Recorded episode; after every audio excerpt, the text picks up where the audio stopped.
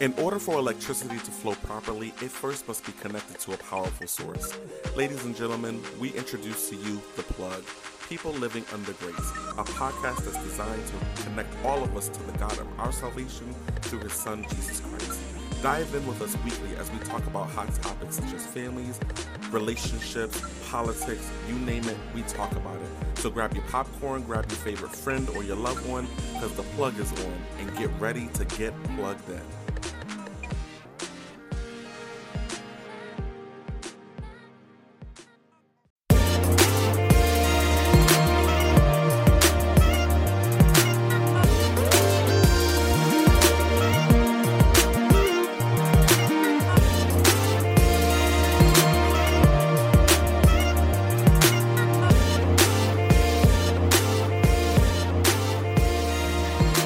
Going on, everybody? You're listening to The Plug, People Living Under Grace. I'm Joseph A. I'm Dominique Soares. I'm Shardé B. And I'm Brian B. And we have a special guest with us today. He is backstage. I'm about to bring him out. And Brian and Shardé have at it. Hey, Mr. Scott. How you doing, guys? How you doing? Hi, Mr. Scott. Good, good. Hey, how's everybody doing? Good. Everybody, How are this is Mr. Scott. He is like a financial guru. Um, I say this because he really helped us out, um, gave us some knowledge, shared some knowledge with, uh, with us um, that really helped us uh, Clean uh, up our credit. clean up our credit, Get our finances get our right. finances in order, Investing. investing. You name it. Yep. He gave us the info and we wanted to share it with the world. Yes. Yes. Yes. We appreciate you. We honor you. We thank you for taking your time out today to join us. So No problem. How's everybody doing? Pretty good. Good. Oh, wow. You all good? Good too. I'm excited about the knowledge you about to drop on us. Uh, yes. I will bless my words that you know somebody, somebody will will take hold to what I'm saying. Yes. yes. I guarantee you that uh, what I'm about to say tonight, if you guys take heed to it, uh, by the time you get to my age, and I'm 56 years old, you guys will be set. Um, a little bit about myself. Uh, I'm Robert Scott, 56 years old, born and raised in the Bronx. Uh, graduated from City University of New York. Worked on Wall Street for over 10 years in, in IT. Um, by the time I was 28 years old, I was making $100,000 a year. Moved to Georgia in 92 bought my first real estate uh, investment property in 95. In 2000, bought a, I don't know, a plethora of real estate properties. Um, some I did wholesaling, foreclosures, probates, a little bit of everything, a little bit of everything. Um, while I was uh, employed in corporate America, I also used to teach um, some of the, the guys that I work with, guys and gals, uh, about 401ks, stocks and bonds, uh, estate planning, you know, just, just anything wealth related. Uh, and so in 2008, um, basically when the real estate market declined, um, so did all of my real estate. Um, I, I lost basically everything. And so that was really the turning point of me putting everything together, you know, working on Wall Street, all the things I have learned, uh, all the ups and downs and challenges that I had in terms of being able to manage my money. Um, it gave me an opportunity to do a post mortem on my financial life and figure out why um, things were happening and what could I do better to almost assure myself that this wouldn't happen again. Um, and at that point, that's when I ran into Robert Kiyosaki and the light bulb came on. Um, basically, I understood at that point that the name of the game is cash flow, not cash. Mm. Because I hear a lot of a lot of younger folks, not too many older folks, talking about getting to the bag. Yes. Well, to me, that's a very um, ambiguous term because I don't know what I don't know what that means. I, I know. I think I know what it means. It means you want to get to the money, um, but how big of a bag, right? And for what? What are you going to do with it? Right. So, you know, I, I'm a product of the New York City school system. Um, like I said, I graduated from college in New- New York City, and what I realized is that as you're making a lot of money, money doesn't make you smart. Mhm. What money does is it will expose who you already are. Mm. So if you're evil and you hit the lotto, you're going to be an evil person with money. Yeah. You know what I mean? If you're a generous person and you hit the lotto, you're going to be a generous person. Right. So money doesn't make you smart; it just exposes who you already are. Mm. So what you need in life, you need three types of education. Number one, you need basic education. You got to be able to read and write and arithmetic and things of that nature. Number two, based on what your profession is, if you're a lawyer, doctor, accountant, a basketball player, whatever, there's certain skills that you've acquired by doing that job. That's your professional education. But no matter how much money you make and how much education you have, that does not insulate you being financially illiterate because you need financial education, Right. which is something that you don't learn in school. Um, I was pretty good in school. I mean, I was at the top of my class. I tell you, I was 28, making $100,000. Um, you know what I mean? I, I thought that I was I was really doing it. Um, but like I said, when 2008 happened, then it dawned on me, oh, wait a minute, wait a minute, wait a minute. Something's not right. And that's when I realized that even though I had a lot of cash, I didn't have any cash flow. So it's the same reason why a lot of lotto millionaires end up going broke five years down the road. It's because they have cash, but they're not wise enough to create cash flow. So when the cash is gone, right, you have something left. Let me let me ask you guys a question. So you know, lotto's coming up here, mega million. It's about nine hundred and fifty million dollars. Um, how many of you would take the 950 over 20 years or would you rather divide it in half and take 400 million dollars today I'll take the 20 years. I would take 20 years. Yeah, same. well why I mean, there's some stuff I want to buy right now. So I mean, but, uh, but if you do it over, but if you do it over 20 years, it'll it's enough that you can buy that stuff that you want to buy from Right. Ross. facts, but I'm thinking about the where you house that I want right now. But I'm sure you can buy it. Uh, you sure you can buy the house. True enough, but I don't want to be in an apartment. Right. now I don't, I don't think there's really a right or wrong answer It really just depends on, on what you want if, if i was a little younger i would take the 20 years why because i don't see me giving up 200 i mean 450 million dollars Mm. just because I want something today when they're giving me three hundred thousand dollars a year for the next twenty years anyway. Something Right. like Right. So re- remember that if you were to hit tomorrow and not have any financial knowledge, and you took all the money at once and you lost it all, that's it, game over. Yeah. right.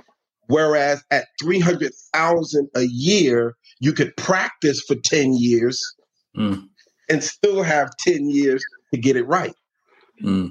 You know what I mean? Whereas a lot of people, you know, it's a today thing. Well, I, I need the money today, today, today.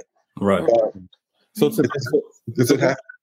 so sorry, I'm sorry. So thinking, as a, thinking as a believer, and all of us are pretty, we're believers. Um, and this is this show is called the plug. People living under grace. We we thought that it would be very fitting, you know, our age group as they call us. They're starting to call us millennials now because we're young. I'm trying to refute that, but apparently we are. So we are considered millennials, even though we're in our early 30s. Dominique is too. So, um, what would you say as a what would you say as a believer? You know, how should believers look at money? You know, because we church folk get a bad rap for when it like money is like taboo amongst other sins. Money is not a sin. We would just want to make that clear, but it's looked at as very taboo in old church doctrine, so to speak. Yeah. So, as as believers, how should we look at money? Well, let me, let me answer that in two parts. First of all, the uh, physical thing that you have in your pocket is not money. It's what's called a fiat currency that came about in 1971 when Richard Nixon took us off of the gold standard and they created this fiat currency. That's that's number one. Number two, um, and correct me if I'm wrong, and I think the Bible says that it's it's the love of money Mhm. That's the root to all evil, Yes. Mhm. not the money itself. Right. So that means that it's your intention behind what you're going to do that creates the sin, Right. Mhm. not not the thing itself. Right. Um, I- I don't know if it's just church folk. I think that we all have been educated in a system that uh, did not prepare us properly to deal with money. Right. hmm Mm. I Uh, agree.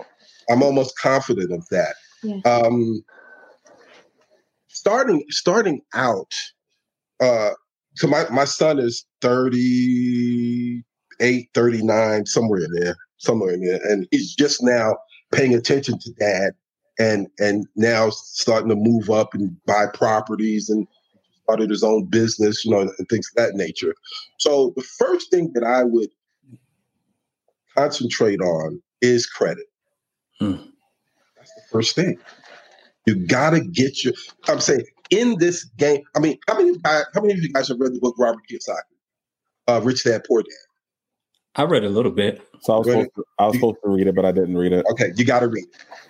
You gotta read it. I'm telling you, it's life changing. Not only that, that just lays the foundation. But the next book is actually called the uh, Cash Flow Quadrant, where he talks about everybody in business is in one of categories. You either in the, the E, which is for, I mean, you're in the, E, which you're an employee. You're in the B, um, which is big business. S, which is self-employed, and I, which is for investors. Now it's made like a like a chart, like a tic tac toe, like that. So you have the the E and the S on the left hand side of the page, and the B at the top and the I in the bottom on the right hand side of the page. If you're on the left hand side, you get taxed the most. If you're on the right hand side, you get taxed the least, such as you know Bill Gates and Amazon and Warren Buffett. You know those people because they own so many assets, they can easily defer the tax Mhm. and pay little or nothing. So most people start out in the E. You're an employee. Now, as an employee, you know you might work from they say from January to around May just to pay the taxes on your salary. Oh, wow. When I tell you I'm so disgusted, I looked at my last um, pay stub of the year. I'm so disgusted about what I grossed and what I actually brought home. And it Mhm. was like half my paycheck, more than half went into other things. And I brought mm-hmm. home less than half of my money. Yeah, I mean, I could and- not believe it. Yeah, and basically, you know, that's what happens. So the goal he- here here is the financial goal is to buy assets that produce income that will exceed your expenses and liabilities. Once again, buy assets that produce income that will help to exceed your expenses and liabilities. Now, just let me give you a definition my definition of what an asset is. An, an asset is is something that is putting money in your pocket when you're not working. hmm The the accounting definition is any anything of value is an asset. But I, I want to change that and, and and say that anything that's putting money in your pocket when you're not working is an asset. Conversely, a liability is anything when you're not working that takes money from your pocket. Mm, like children. Uh, like houses. So wait, we gotta go, we gotta do a, a quick commercial break. You're listening to the plug. People living under grace. We'll be right back after the word from sponsors and music musical guests. We're back. You're listening to the plug. People living under grace, and we are talking to Mr. Robert Scott from Georgia. Please, sir, can you finish that last thought and statement that you were making? Well, basically, we were talking about assets and liabilities, and I was saying that anything that is taking money from your pocket, we label that as a liability. Anything that puts money in your pocket, we'll label that as an asset. So the name of the goal is to buy assets that produce income. Um, because what you want to do is you want to get from the left hand side of that cash flow quadrant over into the right hand side. You either want to be a big business or you want to be an investor. So, how do we start off?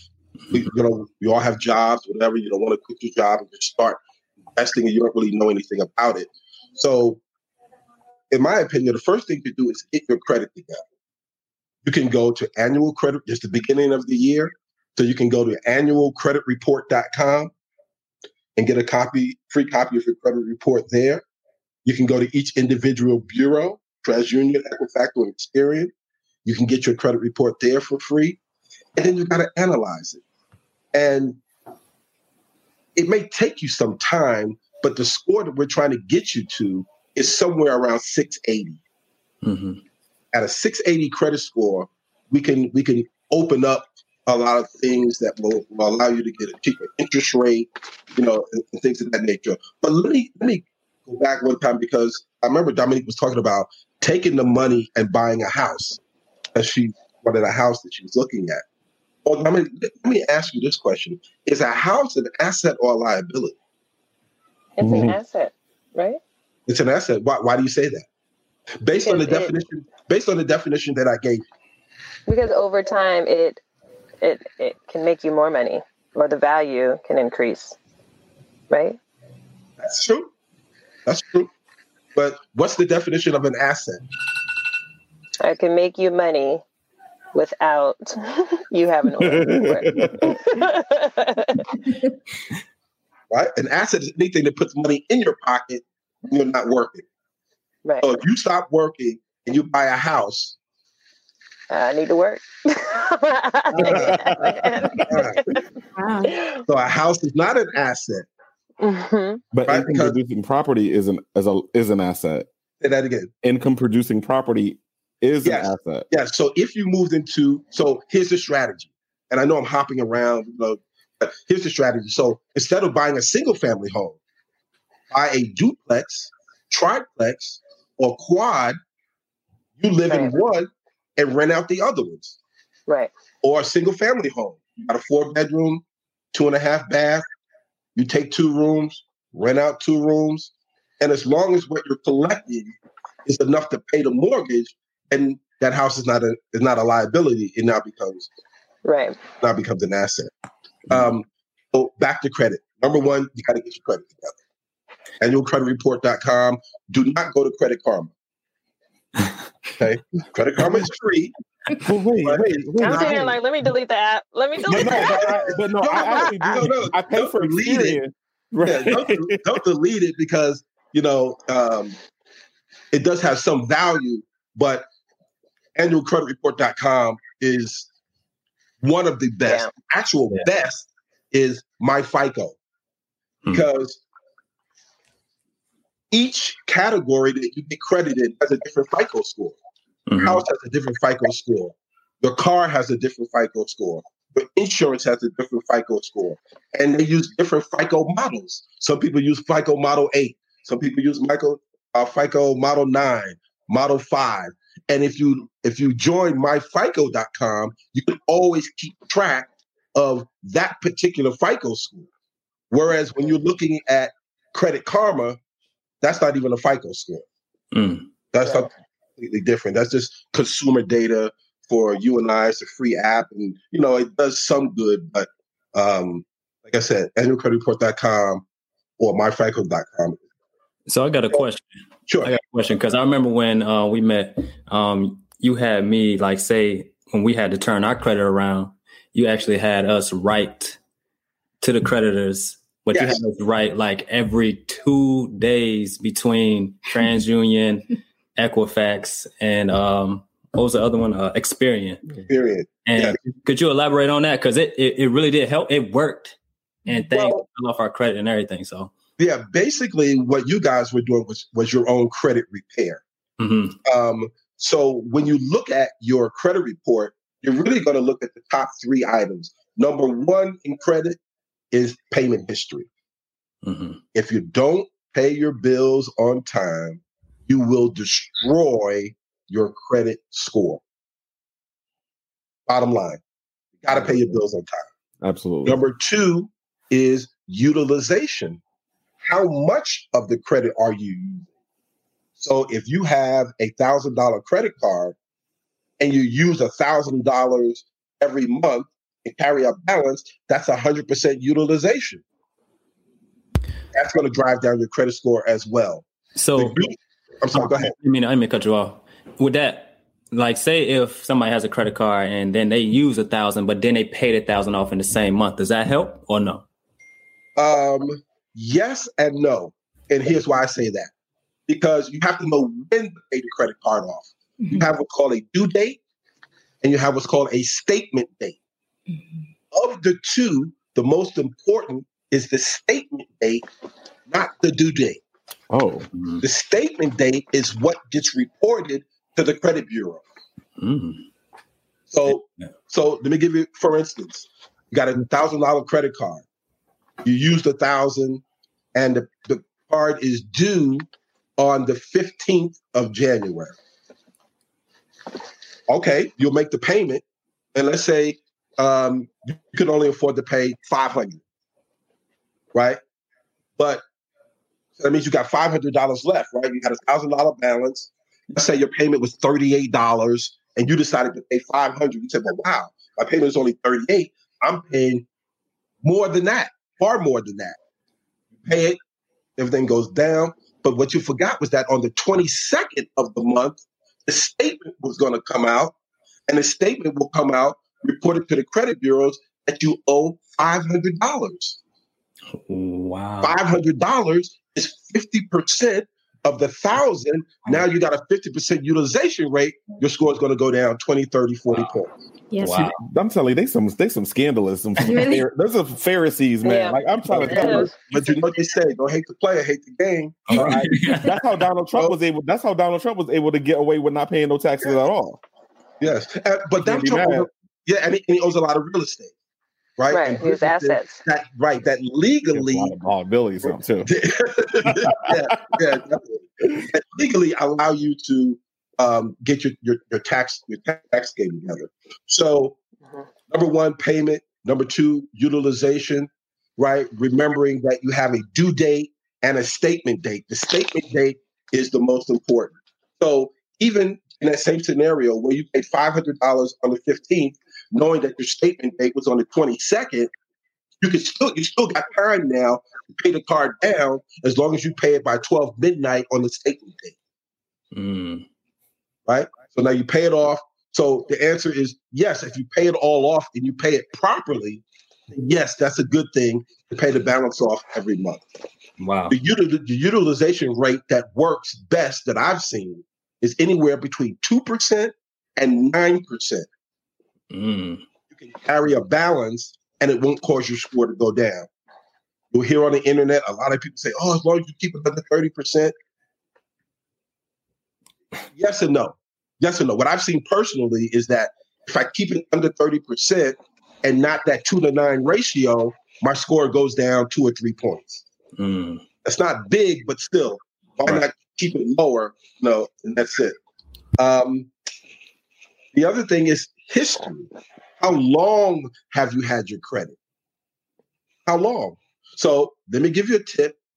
If you don't have any credit or if your credit is light and you need um, a boost, find someone who has a good credit score, who has a credit card that, that, that they actively have been using, on which the utilization is lower than 30%, basically two to nine. If they got a credit card that they're not carrying a balance, that's even better. And have them add you as an authorized user to that credit card. So my show manager is is is is telling us to go to break real quick. Um, so we're going to come back to to the authorized user because I have some questions about that. You're listening to the plug. People living under grace. We'll be right back after this commercial break.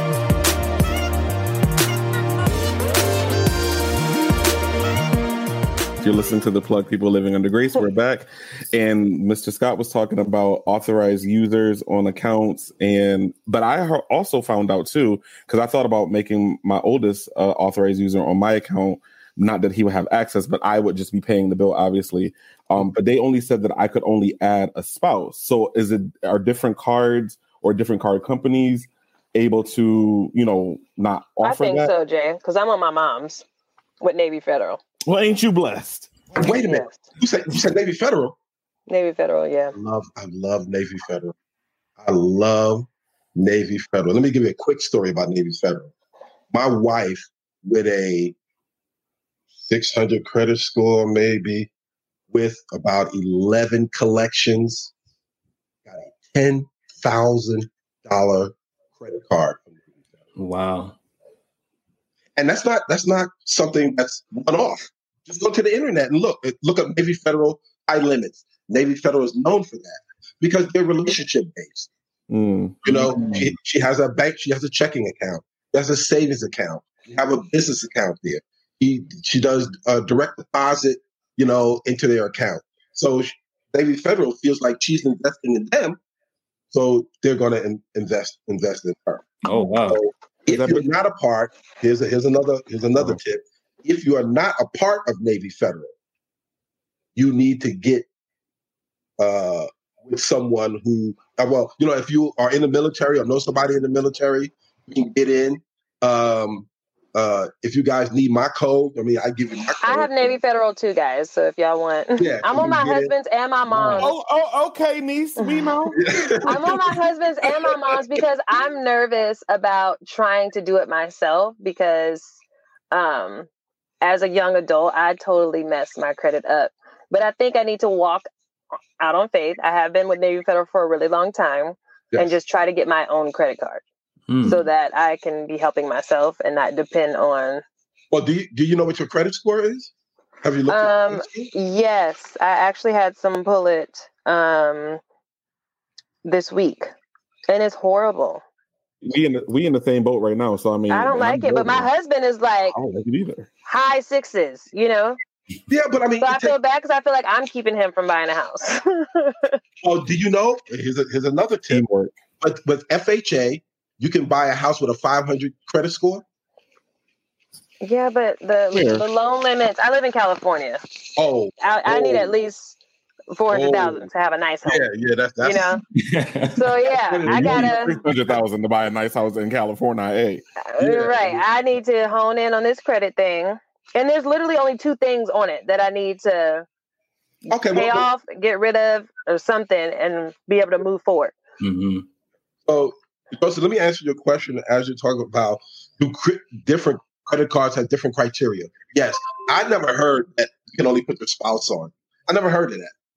I don't think the person that told me knew what they were talking about because they sounded like I- they wasn't even from here. I, I put all No kind of people on. I put my son on. I put my wife on. You know, what I'm it, it doesn't. Now, the only one I had a problem with was Chase, Chase Mm. Bank, because they like, oh, we'll we'll do it. We'll put you on as an authorized user, and they never did report.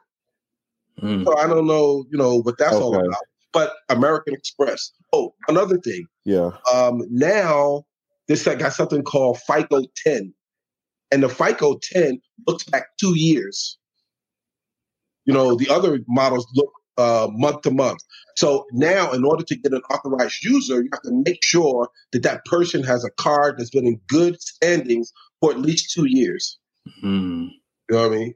So, how do we get the credit back together? Okay, we go in, we pull the credit report, we take a look, we make sure our credit history, the payment history is good. We make sure that our utilization is anywhere between two and nine percent, and then we look to get an authorized user so we can get more tenure on our credit. Now, what about those collections that we need to get off? The rule is never pay a collection. Here's why. Oh, oh. Head up. Because I'm trying to get this Head up. house, and I'm just like, Listen. what is He helped us with? Yeah, that. yeah, you definitely He helped us with that. When I was like, "What? You sure?" But even if It was like, right, okay, and I was like, "All right." I've been telling my customers at work that, and they'd be like, But "You're you not have paid." to. I was like, Mm-mm. but I feel like No. I'm oh, being a bad No. steward if I'm not being responsible enough to say, "Hey, I did mess up." And you know, say we all about stewardship here on the plug. Like I mean, Tell us why, "Tell us Mrs. why, Scott. Mrs. Scott." but tell us Right, why. Because right. if I can save me some That's money, I'm okay. gonna do it. Yeah, well, there, there are two components to the credit game. What happens is when you owe someone money and then you default, they sell that debt for pennies on the dollar to a third party collection company. Mm. According to the Fair Credit Reporting Act, you don't owe the third party Mm. Right. because you didn't Right. sign an agreement with the third party. Right. Okay. That would be like saying, "Well, well, Brian, give me fifty dollars," and then all of a sudden, I'm getting a call from Joseph. Listen, you owe me fifty dollars because Brian said I gave him the fifty dollars for you. I'm like, no, I don't owe you nothing. I didn't. I didn't tell Brian, you know what I'm saying? That's basically how it works. So what we do is we have these verification letters that we Mhm. send in to the credit bureau because the credit bureau, mandated by the Federal Credit Reporting Act, has to have the original documentation that you signed saying that you were obligated for that debt. Newsflash: they never have it. Right. They never have it. Nope. They're not. They're not a, a document collection agency. They basically take what the creditors give them and they put it on your credit report, and that's illegal according to the Fair Credit Act, Section uh, 6, 11, 14, and 19. So what about if you have a dispute on your credit? I've never. Because that keeps hanging me up. Say There's a dispute. There's a Verizon dispute on my credit that every time my credit gets pulled, the lenders are always like, "Well, you have this dispute, and Well, if they it- totally remove the remove the dispute, it makes my score drop." So Well, I don't know. it- do I is it pay a it or like Is it a dispute or is it a collection? Where is it showing up at on your credit report? as a dispute? So I worked with a credit agency that wrote a letter to Okay. whoever, and right now the Verizon account is in dispute. So I don't know what to do with it. Just let it sit there. Um, no, you're not going to just let it sit there. Um, how long has it been since the other company wrote the letter? I don't know, maybe a few months. It's been sitting Okay, there for a while. and, and what happened? Nothing. Okay. Um, is To my knowledge. Verizon still the owner of the debt, or has the debt been sold to a third party? I don't know. Well, These that's stuff I need to know. right. That's what you have to figure out. If the if this own if they sold the debt, then you can write the debt verification letter.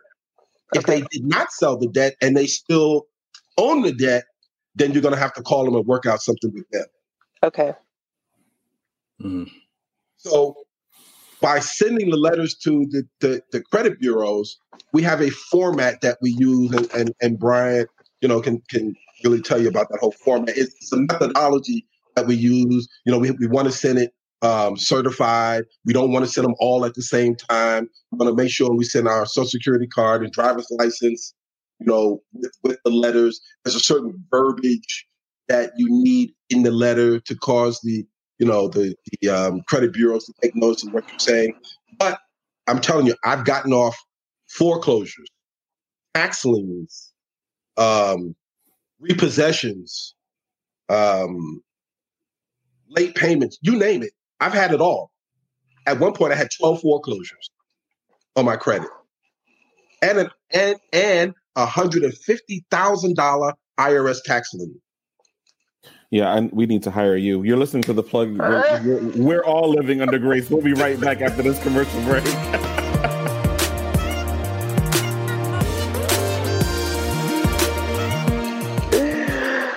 Oh my Mr. God. Scott, oh my God. Where have you been? Where have you been? I've been telling them I was like they, they wanted to get somebody else, No, and we I was got like, somebody nah, perfect. I'm gonna. Mr. Scott, I paid this credit company like fifteen hundred dollars to clean me and my husband's credit, and they did my husband super quick. Um, at the same time, my husband's only been in America for six years, so he doesn't have a lot of credit. Mine, they still, and in the midst of that, apparently someone tried to take a loan out on my name, made my score drop. I had a six eighty score last summer.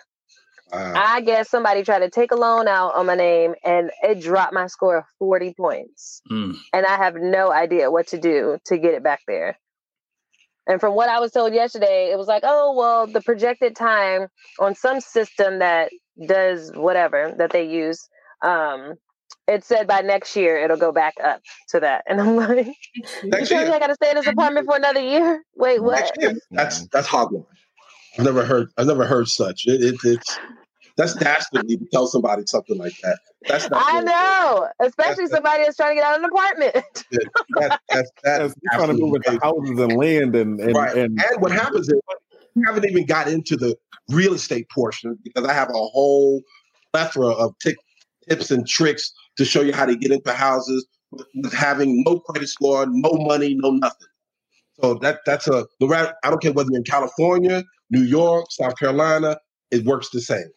But basically, what I would uh, employ you to do is find out where that debt is sitting. Has it gone to a third party or is it still with Verizon? Okay. If it's with Verizon, then you're going to have to talk to them and work out something to get the debt um, removed. Now, once again, only pay if they're going to give you a debt removal letter. If they're not going to remove it, why pay it? Right. Now, this goes into another section. There's two parts. You can maintain your credit, you can repair your credit, and then you can build your credit. So even if the Verizon doesn't come off, now you need to go into building mode. Mm. Because in order to get an 800 credit score, you need four credit cards. You need American Express, Visa, MasterCard, and Discover. You need a car loan. You need a mortgage. And you need some type of revolving um, uh, retail card, such as Victoria's Secrets, Macy's, Rich's, or we you know, yeah. So you, you need know, all you need all that. So I need all four to have an 800 yes. credit score. Yes, yes. Most people that you see that have an 800 credit score, they have all four, and it takes time. It takes mm-hmm. time. Now, I can show you how to shorten that time if you, if you want to spend some money. But on the average, I can take somebody who has no credit score and at least get them to 680 within 12 months. So you said there's Master, Visa, yes. Discover, and American Express. Okay. Right. Which, let me tell you something about Navy Federal. Let's say you go in and you get two credit cards from Navy Federal and they're both MasterCard. Navy Federal has a, a, I guess, a guideline, a program or whatever that you can call in and say, hey, listen, I got these two MasterCards, but I want to do a product change. Instead of the MasterCard, can you keep my same trade line and uh, let me try out the Visa, I mean, the um, American Express card? They'll say, oh, okay, yeah, no problem and then they'll switch you over. Now, instead of having two MasterCards, you have a MasterCard and you have an American Express. Okay. Without a, without applying for American Express. Mm-hmm. I didn't know that they offer. Do they offer Discover too? They don't offer Discover. Discover is its own entity. Okay. Okay, I need to make phone calls. Yeah, so you can easily get that. Okay, so now we got you know you got the credit together, got the authorized user. Joseph, did you have some questions about the authorized user? I, am just still trying to wrap my head around this, having all this. Well, I have a question. Credit and 800 credit score. I have a question about allowing people to pull your credit. Yes. So I just had a lender pull my credit this past week. Okay. If I call Navy Federal and try to get a credit card, they're going to pull my credit again. How harmful is that? It's not very harmful to that extent because it, it, it's something that you have to do in order to, to raise your credit score. Right. Okay. So initially, your credit score will go down because you mm-hmm. have an inquiry, but then it'll go back up because now you have more credit available. Right. So it'll, it'll eventually it'll, it'll go back up. So you'll take you know, uh, it'll take a short dip, but then eventually it, it'll go back up. Is there okay. a limit on how many times we should do an inquiry, or say that again? Is there a limit on how many times we should do an inquiry? In terms of checking your credit? In terms of like saying like we got to apply like for say like you said American Express, Visa, Discovery. Is it good just to just what's the time frame between each one? I guess I'm saying. Um, well, it depends on your credit score. If your credit score is 680 or above, you can do two at a time. Mm. You can go in for American, I mean, for a Visa, and a Discover card, and then wait 60, 90 days and go in for the other two. Um, not in that order, but you know, just two at a time. If you have a lower credit score, then I suggest you go in every 90 days. So what I'm thinking right now is my husband has. I'm an authorized user on my husband's Visa card. I Okay. strongly believe my mom's. It could be a platinum Visa, maybe. Um, so I'm thinking that because I'm already authorized user on his, should I just add the Well- master level on him? Well, remember, be- remember, that adding someone adding you as an authorized user to the credit bureau's perspective is not you having a primary account. They can tell that you're an authorized user on someone else's account. That doesn't count Oh, towards your okay. 800 credit score. In order to get an 800 credit score, you yourself have to have primary accounts. okay. So I can do it for him to make his score Yes, actually be in the sevens. Okay. yes, yes. Okay. But I need my own. So I, Right. I- All I- right. before we because I have a question too about that Navy Federal joint. Like, so Dominique, you have a card through Navy Federal, or you're you're an authorized user I have I have bank accounts with Navy Federal, with Navy Federal. And then I have uh, my husband has a credit card that I'm authorized user on, and my mom has a credit card that I'm also authorized user on. So, Mr. Scott, you recommend that we do like if we did Navy Federal to have an account, like a bank account through them first, and then Yeah, you're going to have to have a bank account. okay, Yeah, you have to build a relationship with Navy Federal. okay, So, um, let me say something about the authorized users that you know be careful that when you that the person who is putting you on their card is not using the card and raising the card above that two to nine percent uh, Right. utilization threshold. Because when that happens, what affects their credit affects your credit, credit. Right. and so you don't really want. Uh, ideally, you want a credit card that they're not using as much. Right. Keep the utilization, keep the utilization low. So do you think Navy Federal is like the only one, or can we? What about another credit? Oh, I got, I got a, I got a host. Most credit unions, most Okay. credit unions are good. The reason why we say Navy Federal is because Navy Federal is the largest credit union in America. wow. Okay. Oh, They're the largest credit union in America. Next to them, I think is um, S- SEC, um, and then there's a company called First Tech hmm and Alliant, and all of these. And then there's another one called uh, uh, what's it called? United Nations Hmm. Credit Union. What you think about Delta? What's your thoughts on them? Um, I, u- I used to. I, I am a member of Delta. I've been a member of Delta for a number of years. Um, Delta can hold a candlelight to uh, Navy Federal. Hmm. Delta is number like 88 on the list of the top 100 credit unions. Oh wow. Navy Federal number one, Delta 88. Right. Wow. Okay. wow. Okay. You know. Oh yeah. Y'all want my information to add on? Yeah, Just yeah, let so me know. Yeah, yeah, yeah. So how do we do We're all brothers and sisters anyway. Le- le- legitimately. Um, you really just, I think you just need my access code. Okay. Yeah, that's it. That's my it. name and access code. Yeah. Wow. Yeah, just give it an access code and that's it. And, and you're in. Wow. You know what I mean? And so Navy Federal has what's called a 91 3 rule. 91 days or three statements is how long you have to wait before you can apply for an upgrade. Mm. Also, on the Navy Federal website, there is a pre qualification portal um, for credit cards. So if you go to um, resources, credit cards, and you go down, you'll see it. It says, please pre qualify me. You'll go in, you'll put your information in, and it'll pre qualify you without giving you a hard inquiry. Mm. So, um, would you recommend like doing business accounts too? I have, every- I, I'm a Navy Federal fan. Okay. I have bank accounts, trading accounts. My business account is there. Well, one of them anyway is there.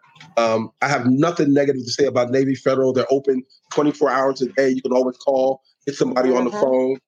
Um, phenomenal. So you're I've saying- never- I can go on the app and get a pre-qualification first before I call and have them pull my credit. Yeah. yes, you can. You can go and get pre-qualification. Sorry, everybody. I'm multitasking. I have to go get my children by five. So we're, we're gonna we're gonna take a break real quick since the, hopefully it doesn't lag like it did last time. You're listening to the plug. People living under grace. We'll be right back after this commercial. Wow. So I, yeah, this is why I need to hire somebody to do this because I just I can spend money, I can make it. No, but you got to learn how to. How to I know, but see, this is why I like teach me. Like you're teaching, you're definitely teaching. Where I'm just like, I, I want to delegate tasks, like delegate tasks. My credit Can we get to the investment piece? yes, Listen. but he took Where am I putting my money at? low fives to the well, I'm seven. just saying, well, you guys ask the questions and let me give you the answer. So So that, there's so much in the investment. No, because it seemed like the way you break it down, you answering every question that we can Yeah, ask. that we that we would even ask. Like, oh my gosh, uh, Right. So, so you're listening to the plug people living under grace. We're back. And side note, so we do those breaks in between for the podcasting platforms. Um, so they're going to see that part anyway, even though we're we're dialoguing. Um, I do know when we're talking about investment. So I was told by a financial person that I started working with that um it's best to like my job. They do like a, the the company match. So it's best to do the maximum match so that they ma- they match you at their max, like minus six percent, and they match me five percent. Like that's the highest that they go, just so to not leave anything off or on the table, and I get the max that they give. Well, let me ask you another question. Okay. Um, your 401k is it an asset or a liability? We actually have 403b. Does that make a difference? No. Okay. So so right huh, right now I would say that it's I don't know. I'm just gonna say I don't know. It's People I make it seem it's a like it's a big right deal. now. But I know that if I wanted to buy a house, I can use that as a quote unquote reserve if I wanted to, to say I actually have this amount of money saved, saved to, you know, be able to qualify or pre-qualify for a But mortgage. don't they make us pay it back? Um, it, it depends because Right. you can do you can do a hardship uh, and, and not pay the money back if you if you're buying real estate. Um, does anyone know how those came into existence? 401ks, 403bs. Okay, people, people was going broke because they didn't have no money after they retired. No, very quickly. What happens is in 1971, same thing when Richard Nixon took us off the, the gold standard. Um, they came up with this thing called ERISA, E R I S A, which is the early retirement something something something, which takes which now they gave you a 401k because in the early days most companies gave pensions. Hmm. These days there are very few companies that give out pensions. Yeah. So your 401k is supposed to be in place of your pension where you now manage your own retirement. Okay. So, yes, you're putting money away, and the 401k is not a pension plan, but a savings plan, is what it is. And there are two types you have a traditional, you have a Roth. The traditional allows you not to pay taxes today, but defer taxes down the road. The Roth allows you to pay taxes today Right. and not pay taxes down the road.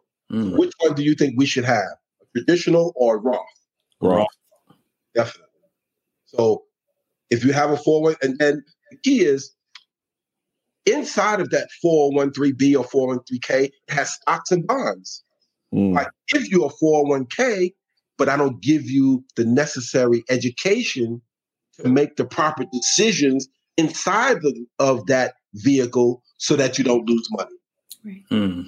right? So they give you a 401k. They don't teach you about emerging markets and growth markets and tech markets and stuff like that. You just got a 401k. You don't know how to align your assets or, or those categories when times get rough.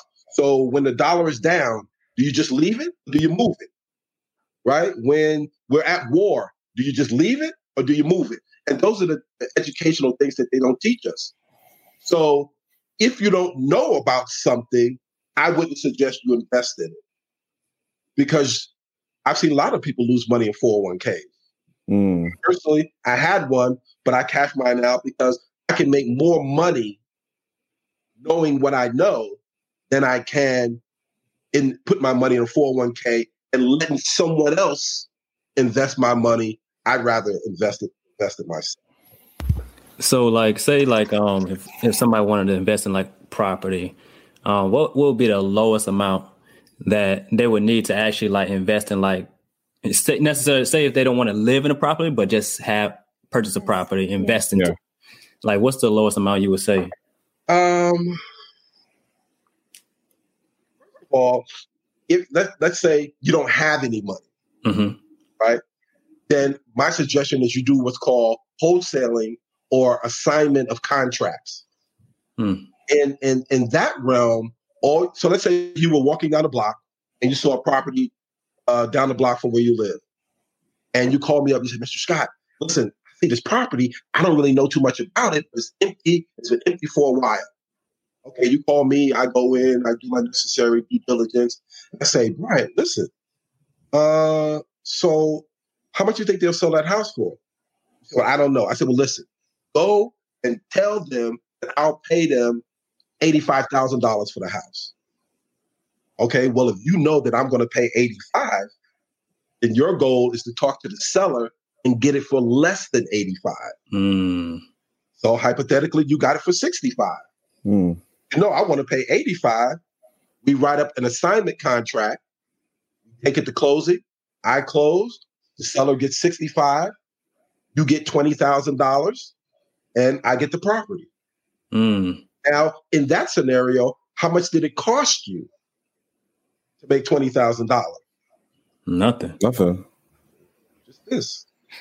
So people say it takes money to make money. That's a lie. Wow. I proved it to you, Wow. right? I just proved it to you that it does not take money to make money. It takes knowledge to make money. Hmm. And that same way, you can buy a house that you can get into for no money down and live rent free because you bought a multifamily property as opposed to a single family. Mm.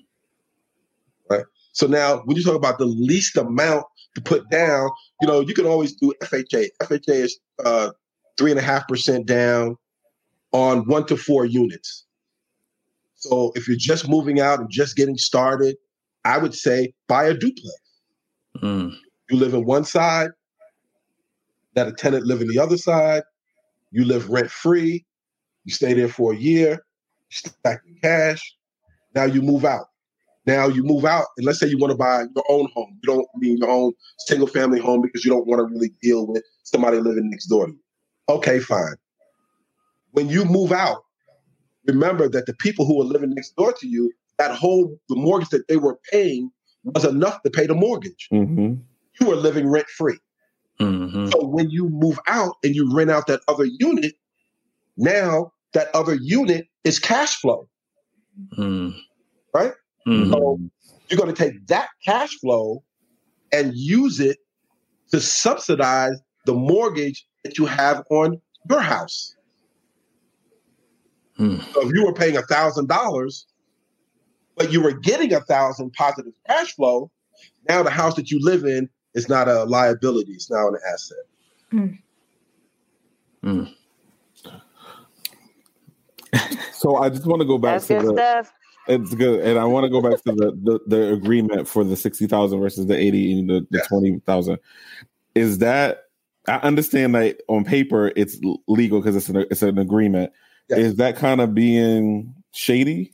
No, what happens is in in um you know in the real estate field we, we call it an assignment of a contract because if I come Joseph and I want to buy your house and you and I sign an agreement, inside that agreement is what's called an assignment clause, which Okay. allows me legally to assign that contract, the agreement that you and I have.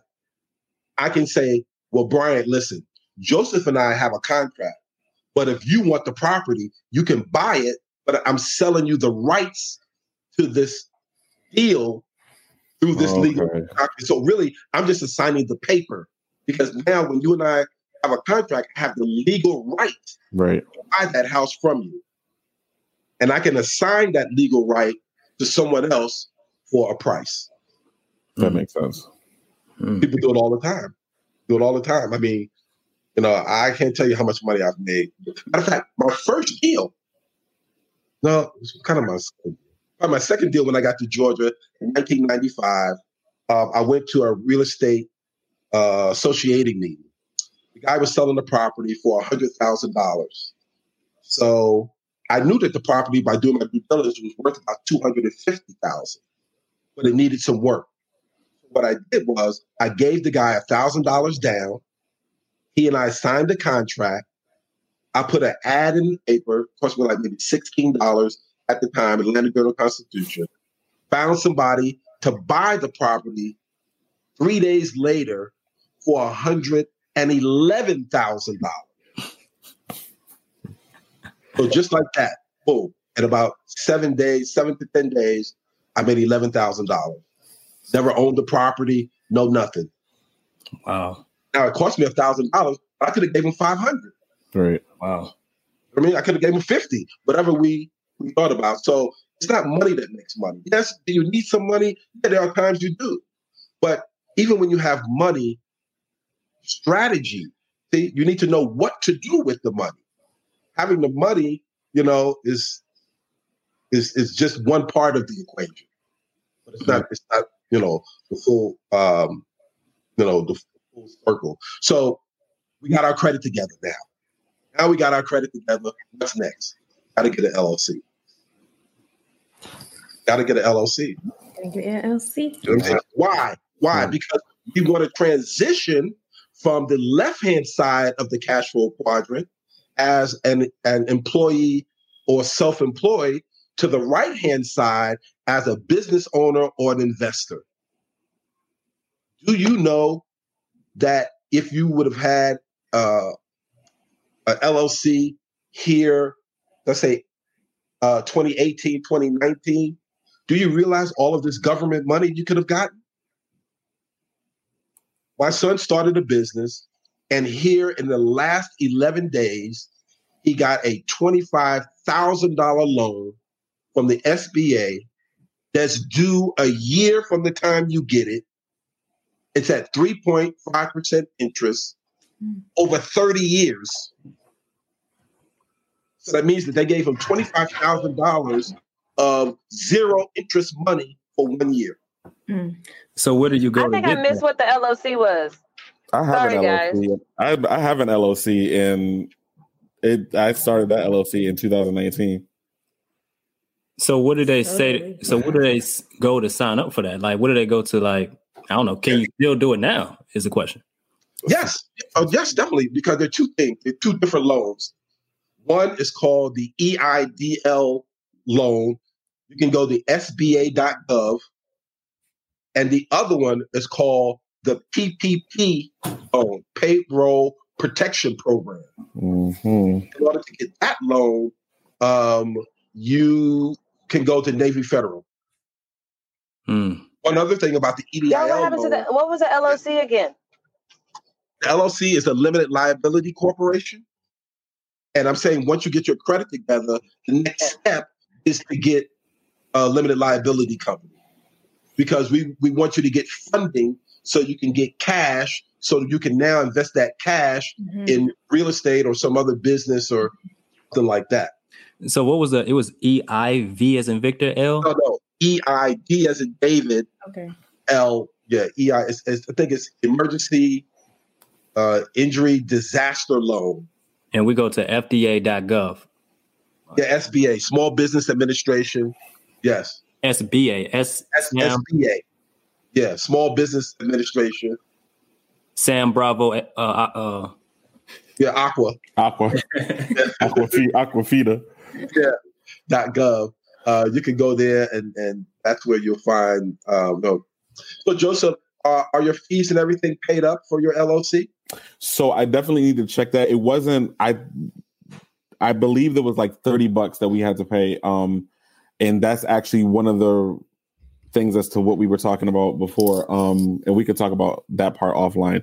Um, Okay. but yeah, it was like thirty bucks that we had to pay for the state. Um, but with the whole pandemic and everything, it kind of it what thirty dollars is thirty dollars. Um, but for the most part, yeah, all of our stuff is paid up. Yeah, go ahead and, and do that and, and pay the fees and, and, and get that together. Um, and even if it takes you a little while to get your credit together, make sure that you keep those fees paid up. Okay, Because worst comes worst comes to worst, if you just give up and say, "Listen, I just don't want to do this no more," or whatever, you can sell that corporation as an aged corporation. People buy aged corporations all the time. Right. You know what I mean? Because the more the tenure of a corporation, the easier it is to deal with financial institutions because they realize you've been in business, you know, uh, a long time. Well, a longer time than a, Right. a, a startup. Wow. We're definitely gonna have to um wrap this segment up and talk offline. Um yeah. This is this has been very good. We hope But we gotta we bring Mrs. you to Scott come back back. for part two.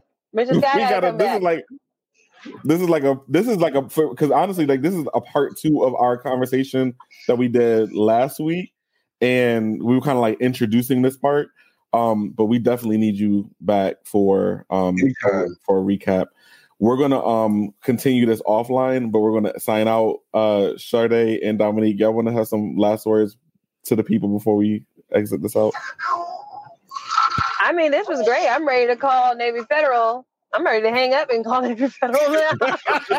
call them now. This is good. I'm like, y'all, let me tune back in later. Let me- Right. I got things to do.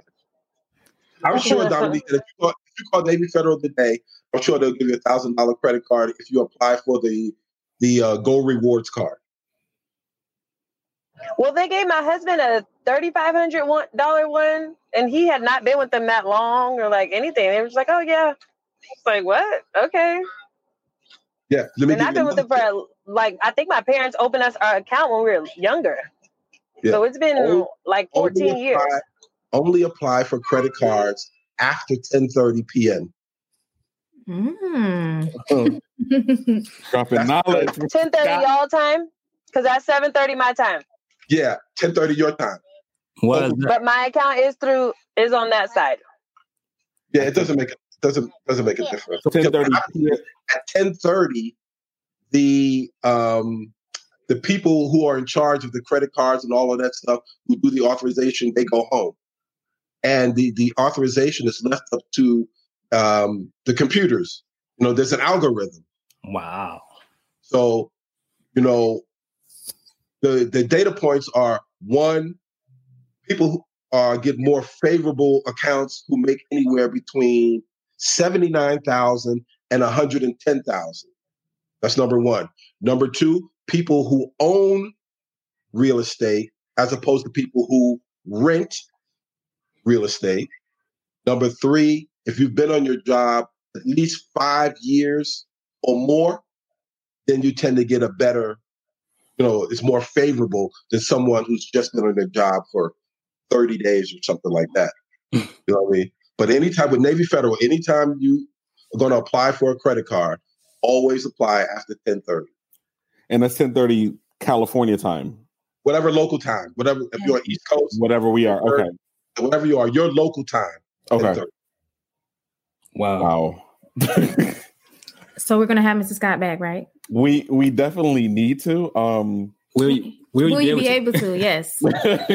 Join us for the second segment. Yeah, yeah, I mean, we, we haven't even. That's Scratch the the surface. This is just- Right. I mean, I got a whole slew of stuff because we didn't really finish 401ks. We didn't go into stocks and bonds. much. So, you know, we just really touched the surface of real estate.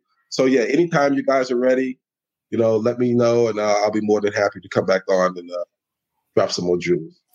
We'll, def- we'll definitely hold that thought. Brian, you want to you want to say something real quick because I don't want Mr. Scott to really go away because I need I need to run. Yeah, What you, what, what you mean? no, no, no. I'm gonna end. I would end this so that the people can. Yeah, Well, Mr. Scott, we appreciate you being on the plug, dropping Yes, knowledge. Definitely. We are excited to have you here again. And as we end, we want to tell the people, may the Lord bless you and keep you, cause his face to shine upon you, establish you and give you peace. And we are out.